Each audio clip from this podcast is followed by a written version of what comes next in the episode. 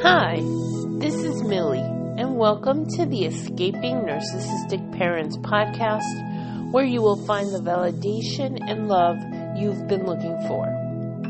Welcome to my new listeners, and as always, thank you to my loyal listeners.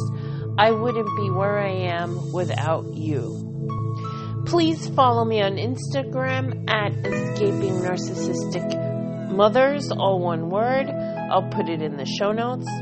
Also, please consider donating to my podcast so I can continue to give you great content and you can even have a one on one session with me.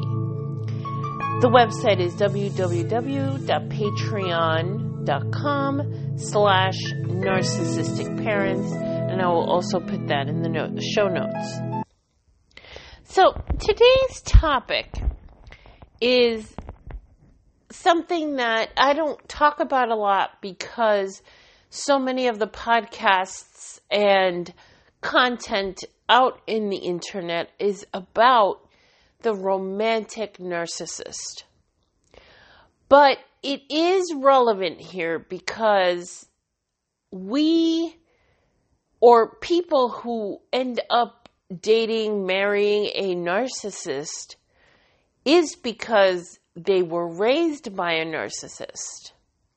So that's that's the relevance and that's why I'm going to talk about it. I'm going to talk about what the benefit is to our parent for us to actually be with a narcissist. Okay, so a lot of you, whether you're a woman or a man, I hear mostly from women I hope that there are men listening to this as well. And please don't be embarrassed or feel like you will not be accepted. Um, I want to hear from the men who were raised by narcissists and, and your experiences just as much as my, you know, female compatriots here. Okay?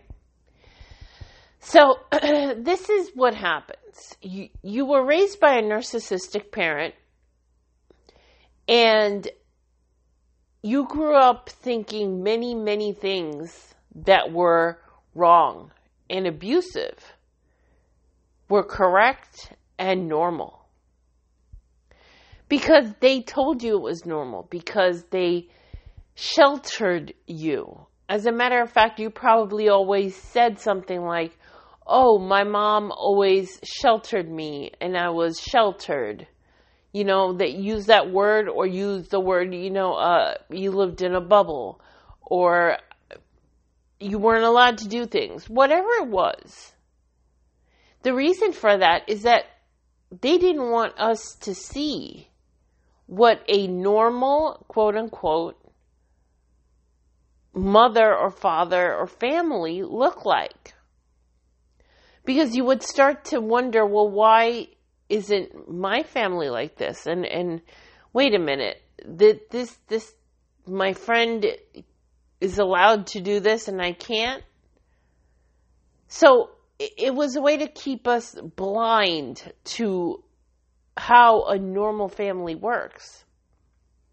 Remember, no excuses. Whatever they did, they did for with a purpose. They did it on purpose, and they did it because they were manipulating us and grooming us, right? I just watched um, on, I forgot what it was, Discovery Plus or something, uh, the story of Onision. Uh, I don't know if any of you know who it is, but he is he was a uh, or is still a YouTube a YouTuber but extremely popular. And he targeted young girls. He targeted young girls. And he groomed them. And you can see how he groomed them. And I'm not going to go into Onision's story, but um, he's more than a narcissist in my in my opinion because he was out there actively looking for women. He would abuse them severely. Um, that's more than just a narcissist. Okay. Not that it's just a narcissist, but I'm just saying his was severe grooming and abuse. All right. So we were raised that way. We were raised to think um, that wrong things were right.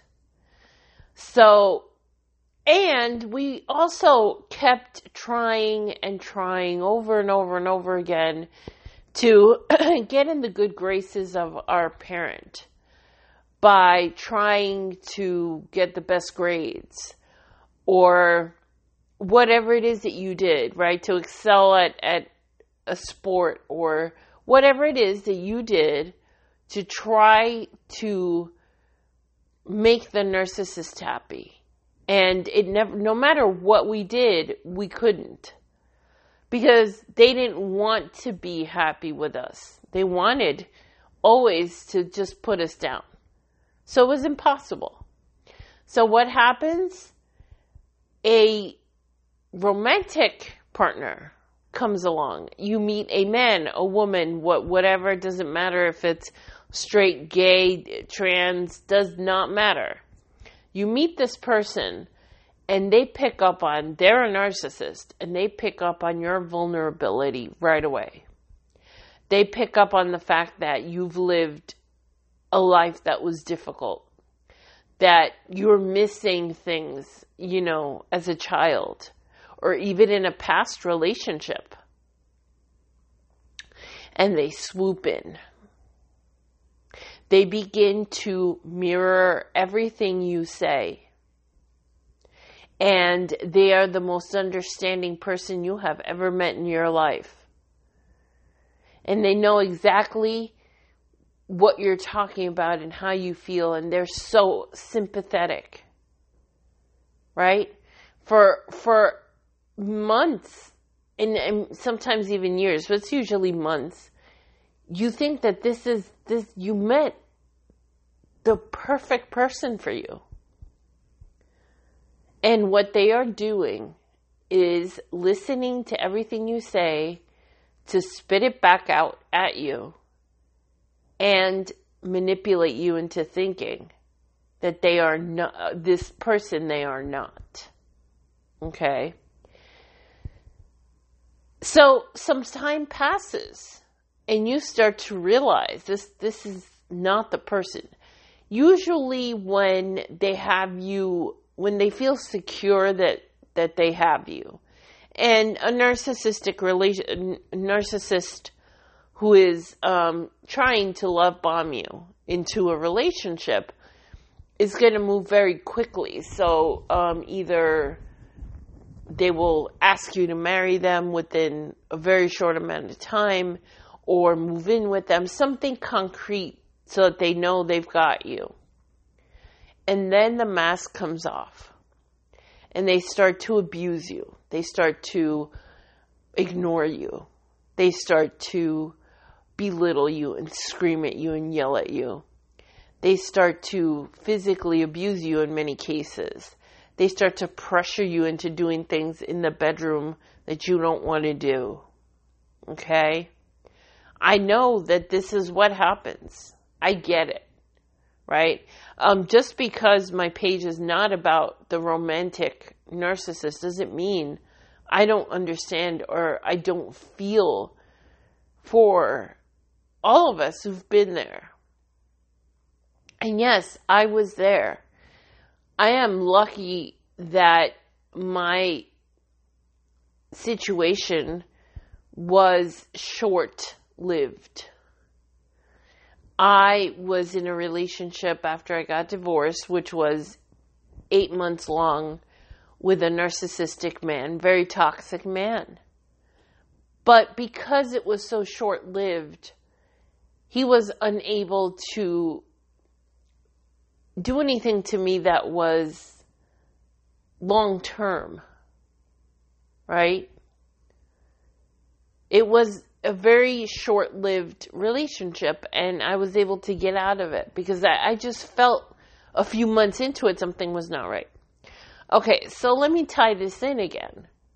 Why? Why would we choose, if we were raised by these toxic people, to go into a toxic relationship. Well, part of it is it's what we know and what makes us feel comfortable. And that is beyond sad. I can't think of a of a strong enough word. It is sad that we are searching for something that is toxic because it's what we feel comfortable with. Because that's how we were raised. Okay? So there's no judgment on those women that stay in abusive relationships for 10, 20, 30 years. They're there because they don't know anything else, most likely. They don't know what a good relationship looks like from anywhere. So they stay thinking that's a good relationship. Or even if they're aware they don't know what where to go or what to do. So we we can't judge anyone, you know. And I said woman, but it's man, anyone. We can't judge them for that. Um, where my judgment would come in is if they have children and they are enablers. That's where I draw the line and say, yeah, um, not only did you pick a narcissistic partner, you are now helping them to abuse your children. That's crap. Okay, so that's one reason, right? Is that you feel comfortable in that situation. Another reason is they do fool you. They fooled me. You really believe that this is the person, this is the person that's going to save you. And instead of saving you, they're just in line to be the next one to abuse you. So you're in this relationship now and you, you're you're maybe somewhat aware that it's not healthy, but you're you're still in it because you want to try and make it work because that's what we do as children of narcissistic parents. We're trained to always want to make it work. When there's a fight, we're the first ones that make the phone call. We're the ones that try to make up with that person, the parent or the narcissistic partner. So we try very hard to make it work, even when there's nothing we can do to make it work. They don't want it to work. They want to keep abusing us. Okay, so I'm going to tie this in again to the original wound, the original, um, the narcissistic parent. How great is it for them to have you be with someone who's going to do their job for them. What do I mean by that? Well, if you are dating a narcissist, they're going to be abusing you along with the parent abusing you. What a crazy time to be abused, be a, a person who is being abused by your love partner. Someone is supposed to love you unconditionally and your parent who never loved you and never loved you unconditionally. What a horrible place to be in. And here's where I'm going to get really personal. Um, I, when that happened to me, when I was dating that man, and then also my mother was at her worst, right? Um, right after I got divorced, she did not want me to get divorced. I'm not going to go into the reasons why I believe, but she did not want me to get divorced. And, and so every time I saw her, she would use reactive abuse. She would provoke a fight.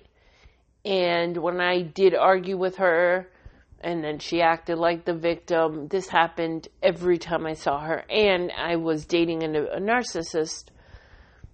It got so bad that I wasn't thinking straight. I couldn't think straight. I couldn't see. Metaphorically, I couldn't see. Um, I was being abused everywhere I turned. My ex hated me and would send me letters, long emails, which I hear is, is common with a toxic breakup.